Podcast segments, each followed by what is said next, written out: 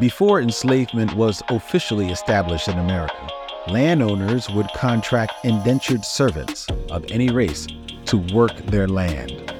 If indentured servants survived the grueling seven years their contract mandated, they were given freedom and 50 acres of land, but not so for John Casor. This is Two Minute Black History What You Didn't Learn in School.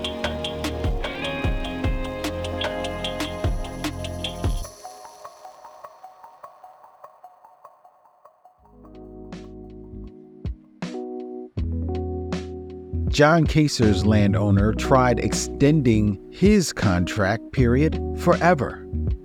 Casor refused and left for paid work elsewhere. Things were going smoothly until the sheriff arrived.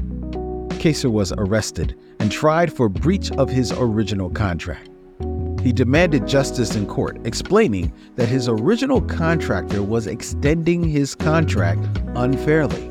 He couldn't believe the judge's response.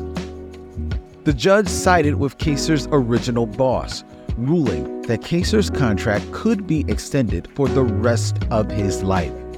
This 1655 legal ruling was one of the most devastating in Black history, as Casor became the first legally enslaved Black person in America on this day.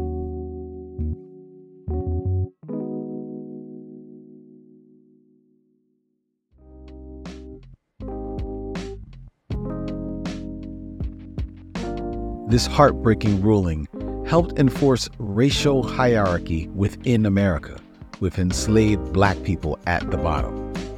The legacy of that ruling continues to reverberate into the present. While we're no longer legally enslaved, we must continue to fight unfair treatment of our people and demand justice in Casor's memory. In order to move towards the future, you've got to look to the past. This has been Two Minute Black History, a podcast by Push Black. If you enjoyed this episode and want to show your support, please rate and subscribe to our podcast.